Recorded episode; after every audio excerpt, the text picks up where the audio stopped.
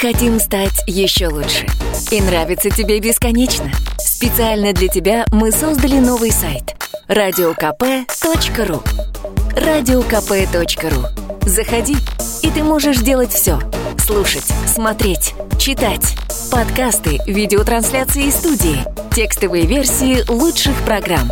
Радиокп.ру Радиокп.ру Заходи, мы удивим тебя.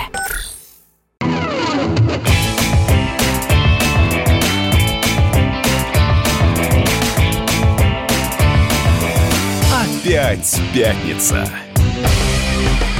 В эфире радио «Комсомольская правда». Я Сергей Мордан. Со мной в студии Надана Фридериксон. Интонация Скажи у тебя была прямо такая, да, здрасте.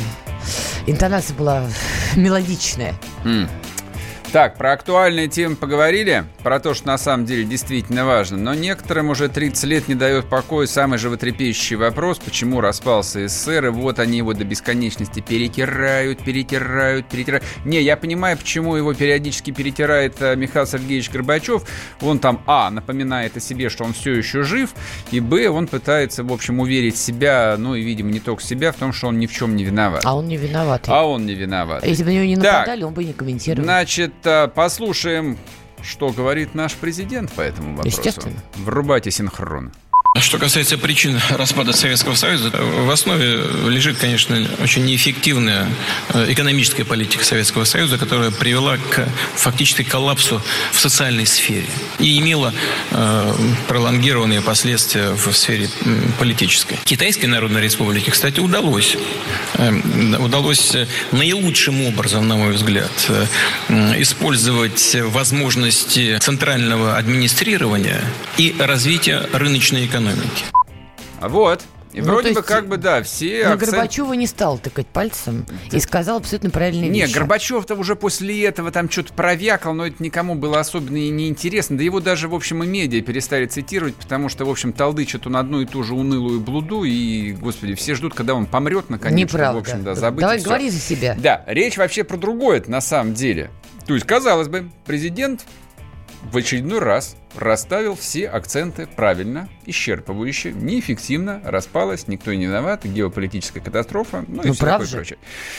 А спикер Госдумы Вячеслав Володин решил дополнить нашего руководителя а, И, в общем, на абсолютно такой невинной э, и даже, сказал бы, благостной теме в ходе обсуждения законопроекта о виноградарстве и виноделии в Госдуме неожиданно заявил о том, что в СССР союзные республики развивались за счет России и в ущерб ей. Ну, а дальше началось, что и став независимыми, они продолжают там что-то предъявлять э, Российской Федерации, там оккупация, колонизация, бла-бла-бла, бла-бла-бла. Вот, дословно, Володин сказал следующее, я процитирую. Вот вы сказали, Грузия была в советское время. Вот надо было развивать Российскую Федерацию, а не Грузию. Вкладывали в Грузию, а сейчас, видите, они обижают, что мало в них вкладывали. А, Отдавали последние им, и Да, Прибалтике, другим странам. Последние отдавали. Они жили-то лучше, а все ресурсы были у нас, а себя не развивали. Да, но я на самом деле там про эту тему и особо не хотел говорить, потому что, ну, ну правда, там мне очень странно, мы 30 лет про это говорим, а я-то еще помню там времена, последние времена Советского Союза, когда все и в России, и не в России друг другу предъявляли претензии. Все говорили, что все друг друга кормят. В России говорили о том, что мы кормим всех. Имея в виду, конечно, и вот э, наши эти братские среднеазиатские республики, которые опять э, стали братскими теперь. Я Вот. больше скажу, это И- главный лозунг был наших националистов. Да-да, друзья мои, они не только на Украине, на просторах России матушки они тоже имеются. Слава из тебе, Господи. Один, не-не-не, я имею в виду радикальных таких, А вот что такое? ультрас. Вот а, одна из главных идей, которая была у них, что русских лишили государства, что всегда русские были донорами для Так всех других народов, и приводили пример Советский Союз, где в том числе говорили ровно то, что сейчас озвучил господин Володин. В... Ну, ты понимаешь, согласись, странно, да? Ничего странного. Значит, а мне кажется, странно. в России говорили, что мы кормим всех, на Украине говорили, что мы кормим России тоже всех, и, в общем, показывали на колосящиеся э, там поля, и тучные стада, и дымящие заводы, и тоже, в общем, где-то были правы.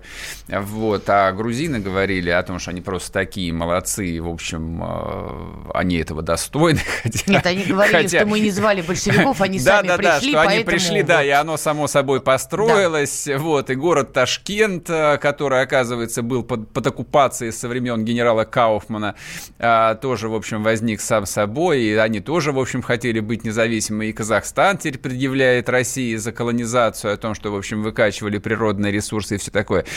А, но тем, почему актуальна сейчас? Она актуальна ровно потому, что а, Российская Федерация а, является государством многих народов. Угу. Причем дело даже не в том, что помимо 75% этнического русского населения здесь э, много национальных меньшинств, э, там не, не вполне корректно, ну, с исторической, э, с историко-политической точки зрения, допустим, называть, не знаю, тех же татар, якутов или дагестанцев меньшинством. Они не меньшинство, они живут на своих исторических территориях, плюс советская власть практически завершила там процесс формирования их как наций и и этносов, потому что дала им национальные и культурные автономии и так далее, и так далее. Ну, правда, по очень странным лекалам все поделил, это, но это, это ладно. Это нюансы, не суть важно. Оста- остается вопрос следующий. Он звучит вот ровно в той же э, там коннотации, как озвучил Володин применительно там Грузии, Молдавии, Прибалтики и так далее, что какого рожна а, РСФСР финансировала все национальные окраины вместо того, чтобы финансировать саму себя, там осваивала целину вместо того, чтобы строить дороги там, в Тамбовской или Воронежской области и строила порт в Таллине и в Риге вместо того, чтобы построить там нормальный порт а, во Владивостоке, допустим.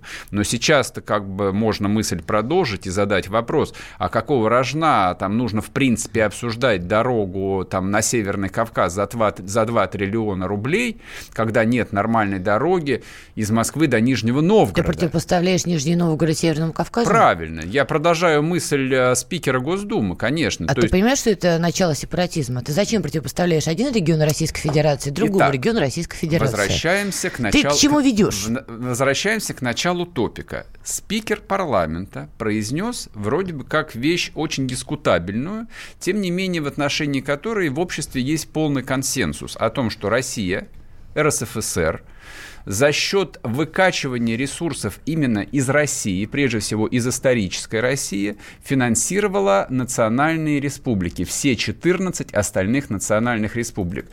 Они к 17 году были, ну, за исключением Польши, экономически развиты, но мы про нее и не говорим, они были экономической, экономической периферии и ничего из себя не представляли. Ни страны Прибалтики, ни Украина, где индустриализация началась фактически только в 20-е годы, ни тем более там Средней Азии и Закавказья. Там не было ничего. Там вообще не было ничего. Ну, это неправда. Это правда кроме бакинских нефтепромыслов, никакой другой индустрии там не существовало. Ты можешь посмотреть экономическую статистику. Вся эта промышленность, образование, наука была построена советской властью. Советская власть изымала человеческие, финансовые, экономические ресурсы прежде всего из исторической России и за счет великоросского народа да, выстраивала вот эту вот имперскую периферию. Причем не с точки зрения там какой-то идеалистической, что там строили советский, там, а, и, там новую общность советский народ. Просто это была одна большая страна, и, естественно, нужно было выравнивать уровень экономического развития разных территорий, это было логично. Тогда зачем вообще поднимать это... вопрос, что русские были донорами? Я просто не понимаю, к чему вот эта Почему, дискуссия приводит. К чему Володин поднял этот вопрос? Еще О, раз, очень... я не просто так сказал, что это было одним из главных доводов российских ультрас, русских ультрас. Я не просто так об этом каких, вспомнила. Ты про каких ультрас сейчас говоришь, я понять не могу. А, ты даже не знаешь, что они у нас были. Ну, прекрасно, это, молодец, я, цити, я цитирую спикера Еще парламента. Еще раз тебе повторяю, вообще-то. ты Манежную площадь помнишь? Ну? Помнишь события Манежной И... площади? Кто там бузил? Кто? Как раз-таки футбольные фанаты и ультрас. Там бузило, несколько, период... там бузило несколько десятков тысяч москвичей просто, всего-навсего. Ты точно болото не путаешь? Нет, Я не начинаю путаю. замечать, там, что многие там бузило путают. порядка 20 тысяч человек. Движущей силы Вос... кто был? Да никакой движущей силы не Хорошо, было. Это, это, были, это были типичные уличные беспорядки, с которыми, э, не власть, природу. с которыми власть не смогла быстро ага. справиться. Причину помнишь этих беспорядков? Повод не причину, а Хорошо, повод. Да, повод. Повод был очень простой. Да, проигрыш э, сборной Южной Кореи Ты по футболу. Сошел. Или О, Япония. Понятно. Япония, да, сборная Японии. Еще раз, Страсти был какие. убит футбольный фанат. Начнем с этого. Подожди. Был убит человек. Ты помнишь? Да, да, да, да, Был убит Ты человек. Ты путаешь две манежки. Первая манежка, когда были митинги, а я вспоминаю манежку, когда крушили витрины. Вот я про эту манежку говорю. И поводом был проигрыш сборной Еще по раз, был убит футбольный фанат, и Ультрас показалось и футбольку, футбольным движением, что расследование не очень ведется, мягко говоря, корректно. Тем более там был и межнациональный вопрос заложен в этот конфликт. В общем, это было, скажем так, эпогеем расцвета ультраправых на просторах России. Что тогда же бегал этот Марсенкевич безумный с его этими пробежками и так далее, и так далее. Этот период у нас был. И в том числе он стал закономерным логичным продолжением идеи 2009 года по формированию так называемой российской нации. Почему говорю так называемой? Потому что, к сожалению, заложенная идея, она не сработала. Так вот, история про то, что русские э, были донорами и в Советском Союзе были одной из движущих сил вот этих вот ультраправых, понимаешь, в России. И я не очень понимаю, почему в 2019 году этот лозунг в том или ином виде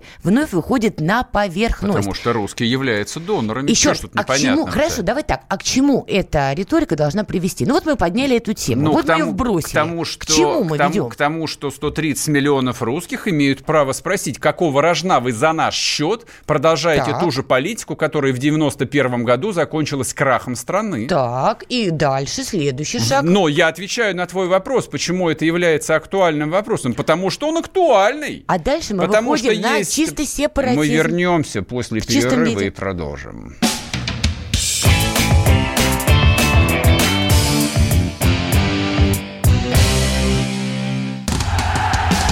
Он прожил эти дни в томительном ожидании. Он считал каждую минуту. И теперь он возвращается. Он голоден и собирается утолить свою жажду. Его не остановить.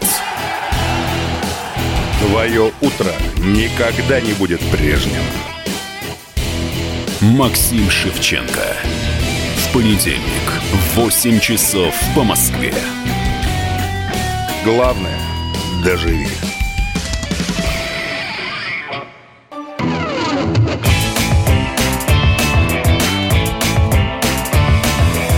Опять пятница.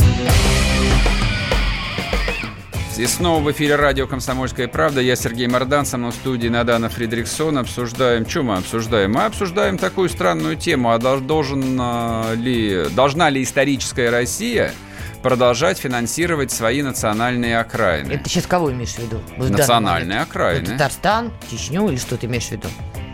Я имею в виду Северный Кавказ. Ну, я имею в виду... Чечню, да, Северный Ну, в том Кавказ. числе, да, конечно. Нет, Татарстан-то, кстати, регион донор. Подожди, ты сдаешь, я чтобы просто Ты понять, не поняла меня. Ты Услышь, ты, да. Я сформулировал предельно ясно. Еще раз повтори. Предельно ясно. Еще раз. А должна ли историческое понятие, историческая Россия финансировать за свой счет национальные окраины, которые в экономическом а, в, в, в социально-экономическом плане более отсталой, менее развитой. Должна ли историческая Россия продолжать эту политику, которую она осуществляла до 1991 года, когда РСФСР за счет РСФСР финансировались союзные республики. Это должно быть или нет? Этот вопрос... Должна ли Москва финансировать э, да не Москва, не Москва. А не кто такая Москва. историческая Россия Истор... тогда? Подожди, ты закончила истфак. Ты не знаешь, что такое историческая Россия? Ты говоришь, должна ли историческая Россия финансировать? Ты кого имеешь в виду? под исторической Россией в данном предложении. Там, где живут русские. То есть ты хочешь задать вопрос, должны ли русские финансировать Северный Кавказ, Татарстан? Да, конечно. А не сепаратизм ли это? Нет. А что это? Северный А, Кавказ неотъемлемая а чем- часть Российской Федерации. Ну, хорошо. Равно как и Татарстан и любая Правильно. другая часть Ну. Российской Федерации. Так, Мы хорошо. единое государство. И что? Ну, а то, что сама формулировка некорректна. Чего ж мне некорректного? Мы единое государство. А я разве сказал, что мы не единое государство? Ты противопоставляешь одних Нет. граждан Российской Федерации другим Ты гражданам правда, Российской ты, ты Федерации. правда не видишь разницы? Нет, не вижу. Давай тогда я тебе объясню. Давай. Речь идет о том, что а, раз, как происходит развитие территорий. Ну, в капитализме. Развитие территории происходит следующим образом. Там, а, куда идут инвестиции, там, где это выгодно. Например, ты много видишь а, желающих проинвестировать, допустим, в Северный Кавказ. Частных инвестиций там много? Отвечаю, нет, их там немного. Но ровно как их немного, допустим, там на вполне себе русском, российском а, Дальнем Востоке. Малонаселенная территория, слабая транспортная доступность, неразвитые экономические отношения с Юго-Восточной Азией. То есть там государство прикладывает специальные усилия для того, чтобы эти территории развивались, чтобы туда ехали люди, чтобы они там оставались и так далее и тому подобное. Речь идет совершенно о другом. Речь идет о том, что из федерального бюджета, ну то есть система бюджета как устроена, ну грубо, все деньги из территорий изымаются в виде налогов, отчислений и так далее, и так далее, и так далее. И потом в виде трансфертов дочисляются. А Здесь нельзя сказать о том, что есть какие-то стопроцентные регионы донора, а какие... есть регионы донора, Конечно, безусловно, есть. типа там той же Москве, а есть э, регионы реципиенты, убыточные, те, кого финансируют. Потому что, по-моему, из 87 регионов, типа 85, они все, э, значит, получатели этой помощи. Но это вопрос экономической политики. Есть самые большие получатели дотаций. И прежде всего это Северный Кавказ. То есть понятно, что экономика там наименее развита. И социальная сфера там наименее развита. И на фоне растущего населения, в отличие от средней полосы России, там растет население, там много рождается Бесспорно. детей.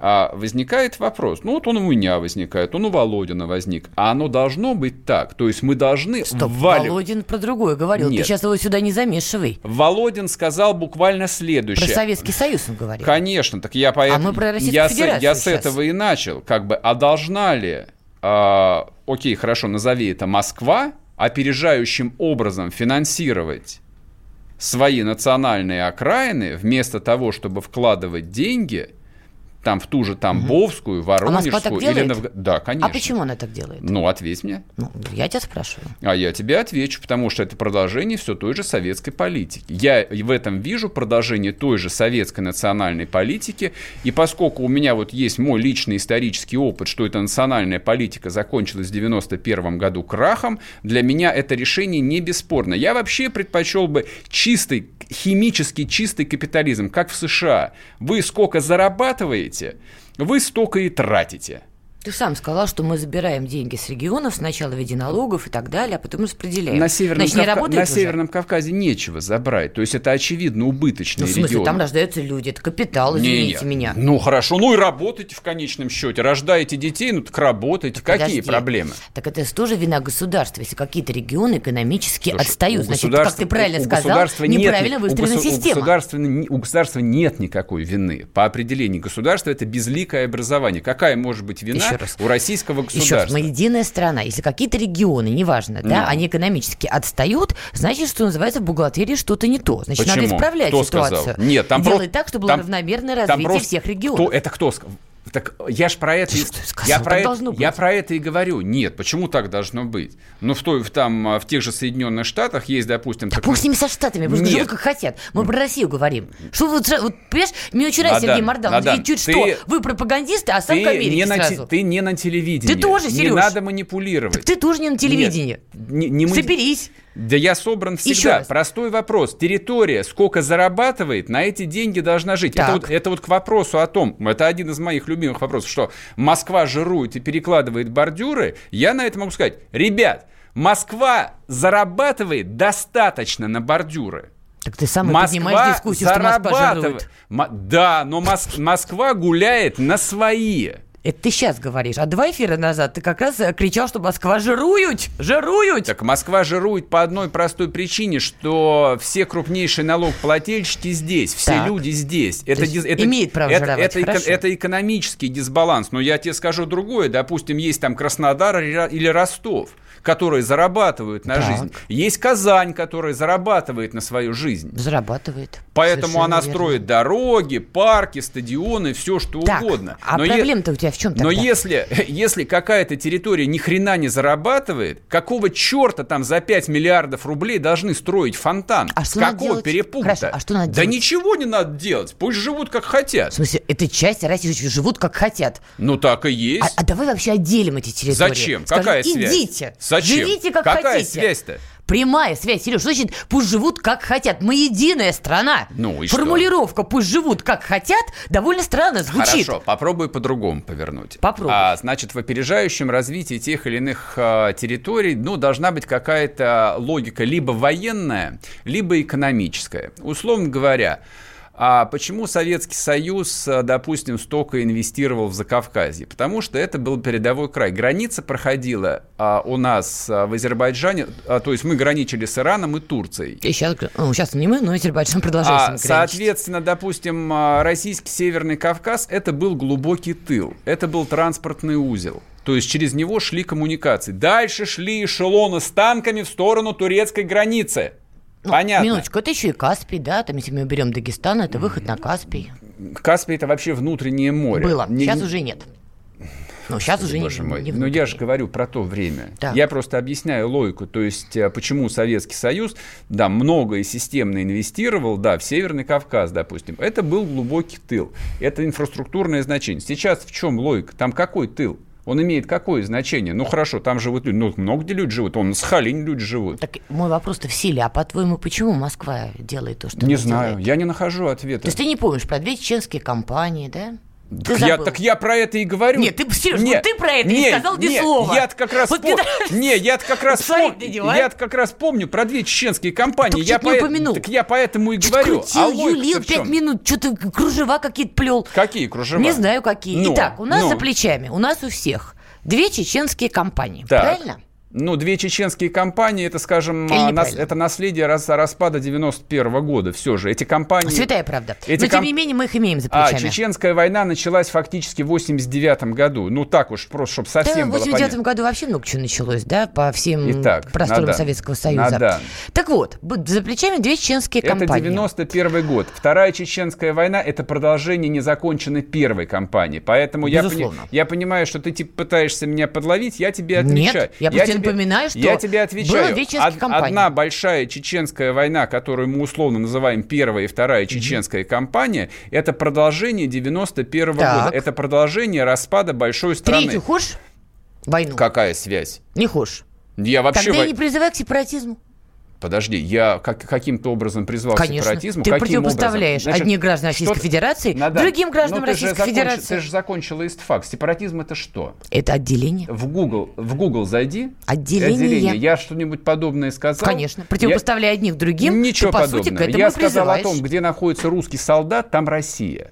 А российский это, солдат это, что, это чтобы закончить вопрос по сепаратизму. Там, где находится русская армия, там Россия. Российская армия. Там, где находится российская армия, там Россия. Ну, согласись, принципиально. Достаточно? Нет, не принципиально. Нет, В российской армии 90% личного состава это русские. Поэтому Нет. рос- российская армия Вообще или нет. русская армия это примерно одно и то же. Это именно так.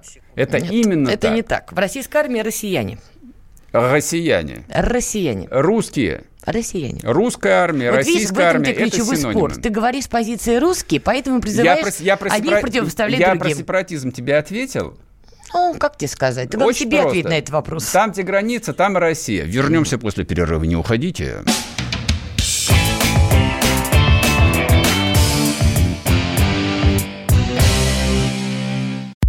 Мы хотим стать еще лучше. И нравится тебе бесконечно. Специально для тебя мы создали новый сайт – радиокп.ру радиокп.ру Заходи, и ты можешь делать все. Слушать, смотреть, читать. Подкасты, видеотрансляции из студии, текстовые версии лучших программ. радиокп.ру радиокп.ру Заходи, мы удивим тебя.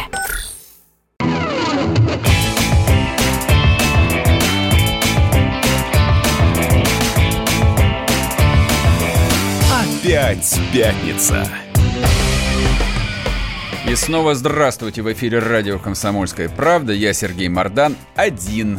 Как говорила героиня фильма «Всадник без головы», я умираю, и ты остаешься одна. Нет, с Наданой все нормально, просто она побежала дальше по каким-то своим делам.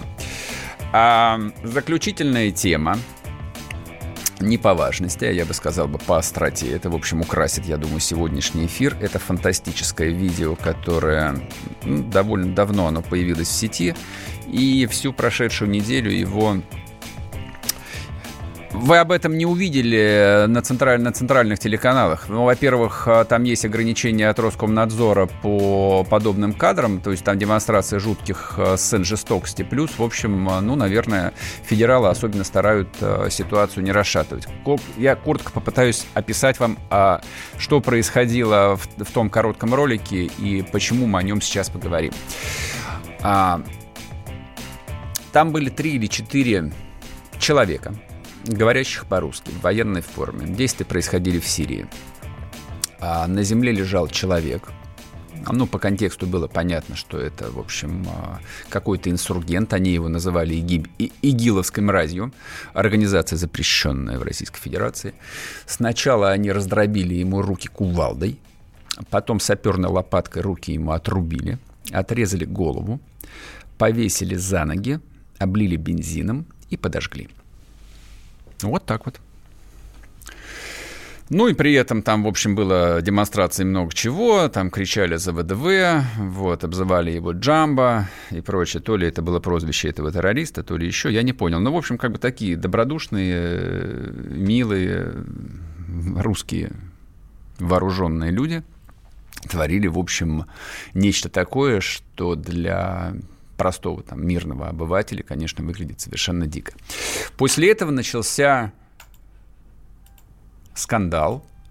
В течение трех дней его обсуждали всевозможные журналисты известные, что же это такое. То есть это звери, это выродки, а, то есть каково вот общественное звучание этого события и так далее, и так далее.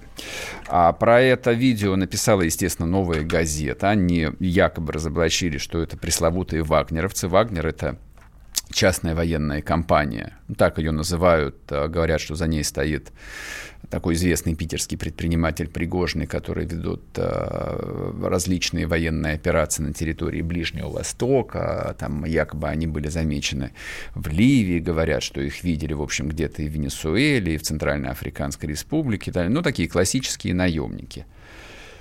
А, товарищ Кашин, колумнист комсомолки, выступил с программным текстом, ну, конечно же, не в нашей газете, он написал его на сайте «Серебряного дождя», причем, а, видимо, это было настолько важно и настолько в кассу, что этот текст даже а, открыт в доступе, он бесплатный, то есть обычно у них все за деньги, хочешь почитать, заплати денежку, а тут нет, как бы, пожалуйста, пользуйтесь, читайте, и, в общем, как бы там весь набор про животных, мразей, про то, что они вернутся сюда, ну и, в общем, про то, что они вырод, выродки, и вообще то, что это и не люди, и тем более не русские люди.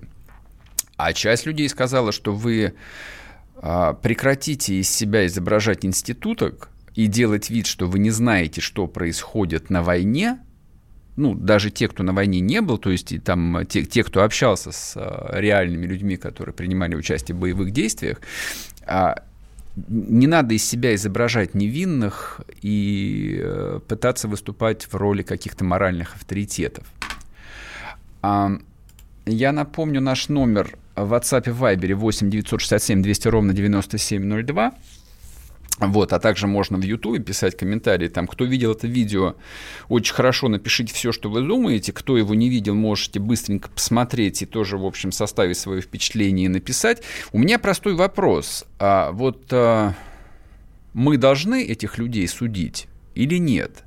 То есть мы должны подходить к этой истории, а, ну вот с логики там военных преступлений или чего другое. Или мы должны сказать, ну как мы часто произносим, ну на войне как на войне бывает, и едем дальше. А, Понятно. К сожалению, хотел я спросить об этом Олега Кашина, но он второй день отвечает, что он все время спит. Но, видимо, ответить ему совершенно нечего.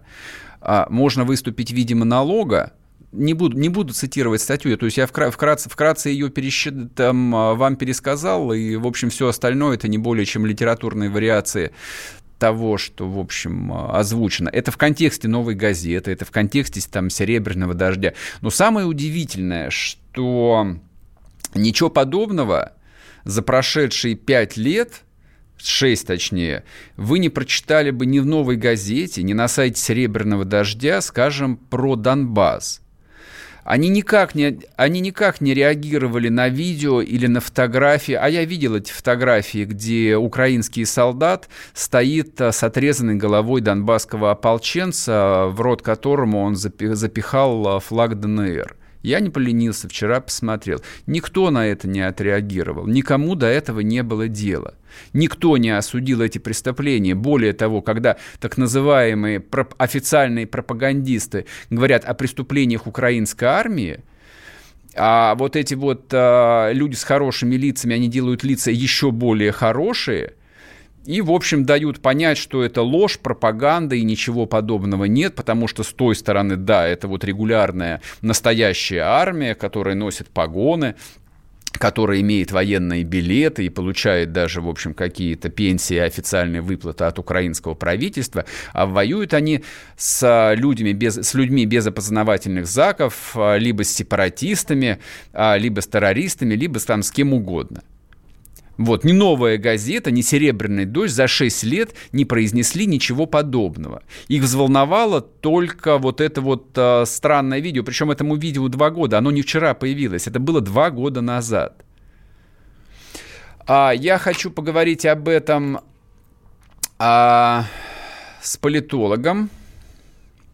Так, а, с Александром Асафовым. Александр, вы на связи?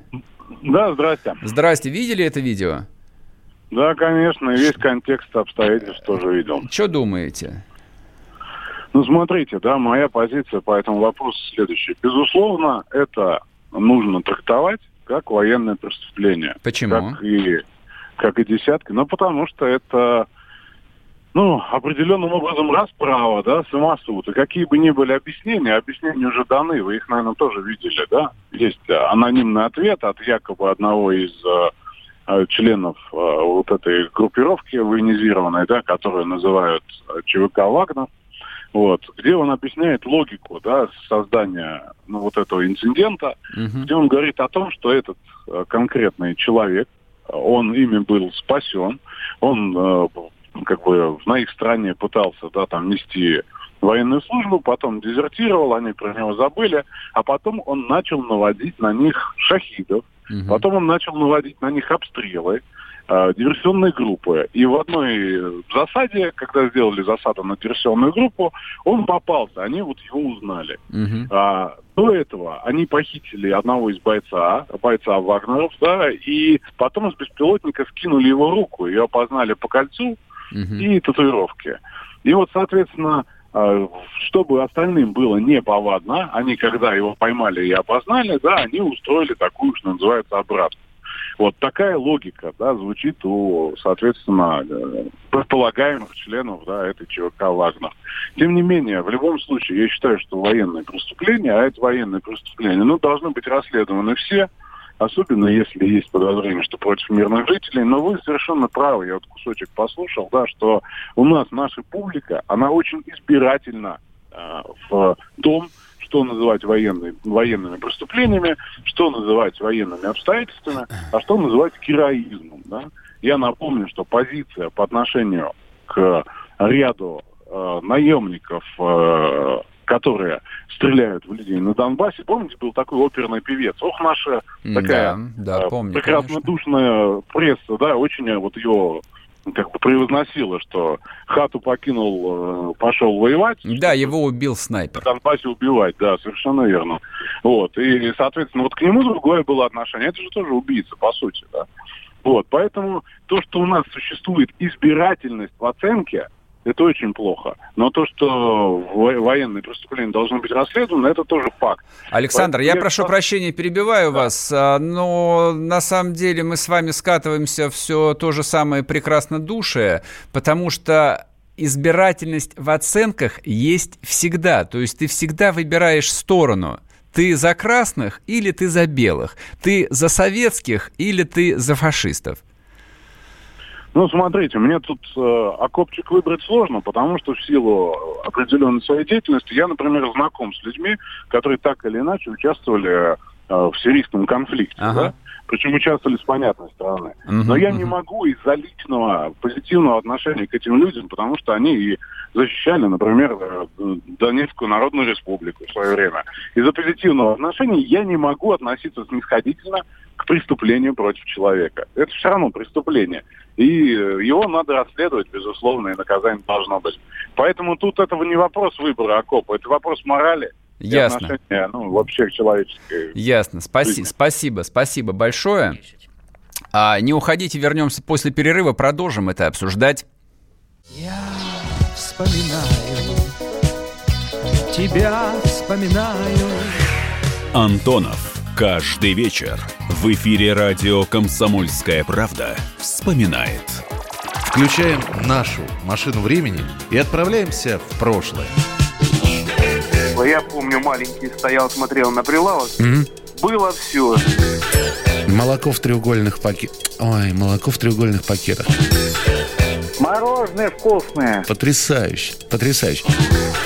Вареники с вишней и с медом запомнились на всю жизнь. Таких я больше не ел.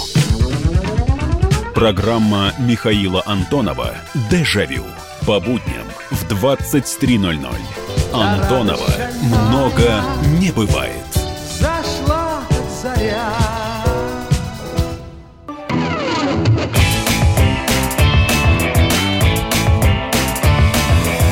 Опять пятница. В эфире радио «Комсомольская правда». Я Сергей Мордан. Продолжаем обсуждать тему про страшное видео с участием бойцов ЧВК «Вагнер» в Сирии, где они расчленили человека, а потом сожгли его. А в предыдущем куске политолог Александр Асафов сказал, что нельзя выбрать э, окопчик в этой войне. Я считаю, что в любой войне всегда можно выбрать окопчик. Более того, окопчик невозможно не выбрать. Я в этом совершенно убежден. А если ты смотришь, допустим, а, на войну в Донбассе, в Донбассе, в Донецком угольном бассейне, то ты для, сам для себя, или как угодно, там в рамках публичной позиции, ты определяешься, ты за них, ты за украинскую армию, или ты за наших, или ты за донецких ополченцев. Я отвечаю прямо и просто. Я за наших. Я за донецких. Они всегда правы.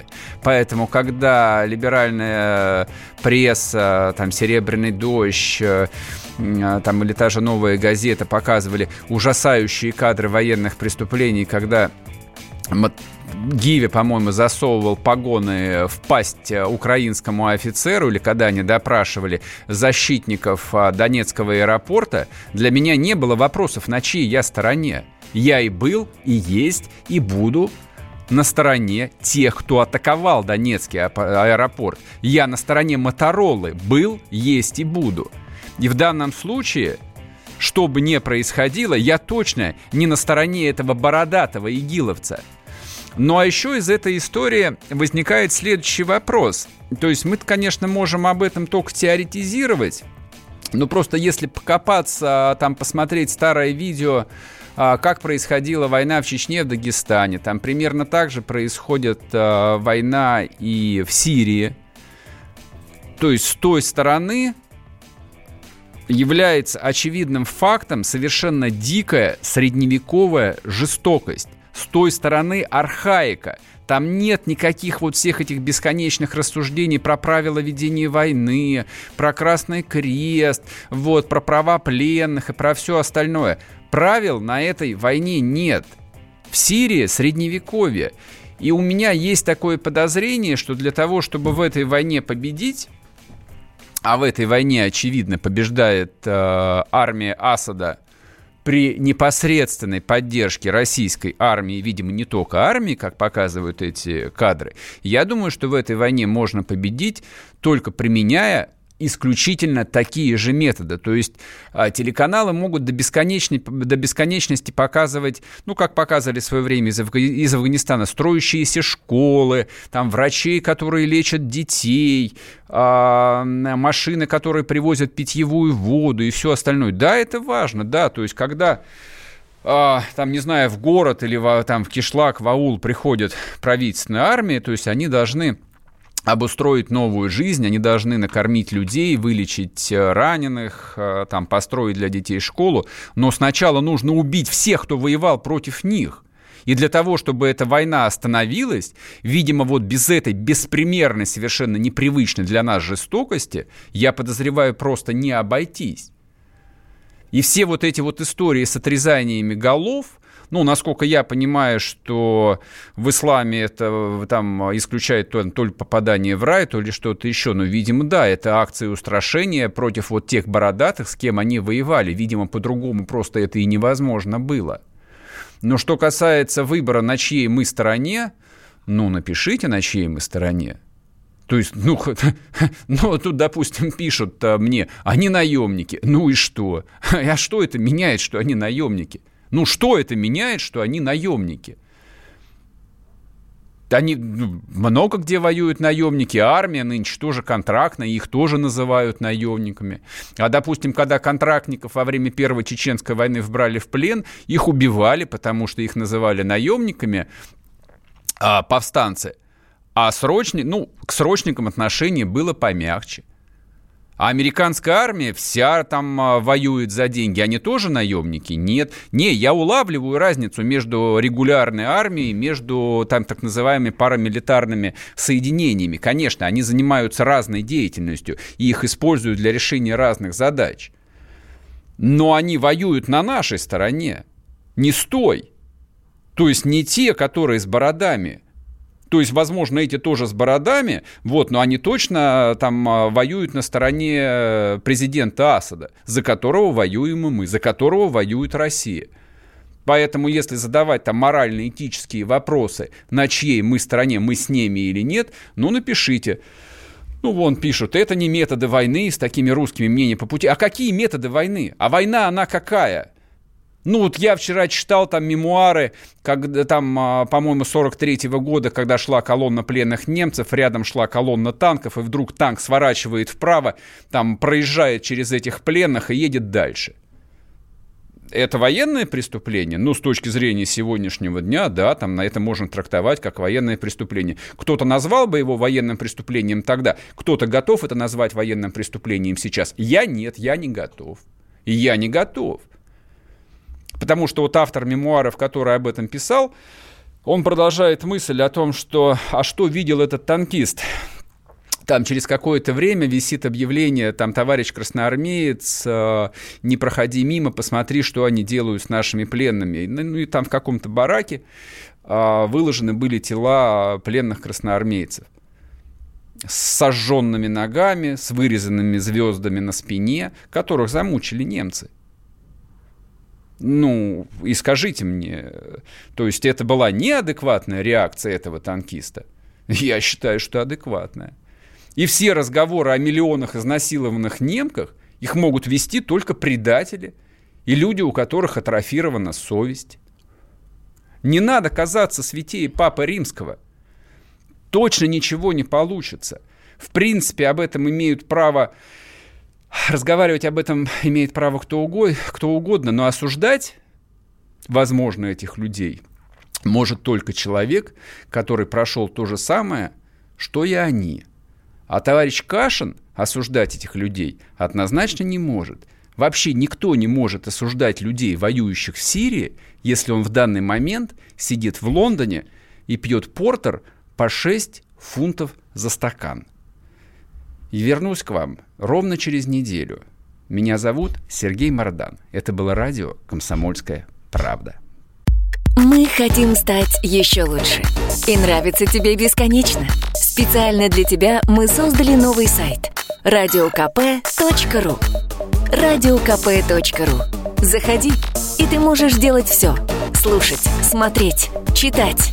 Подкасты, видеотрансляции из студии. Текстовые версии лучших программ.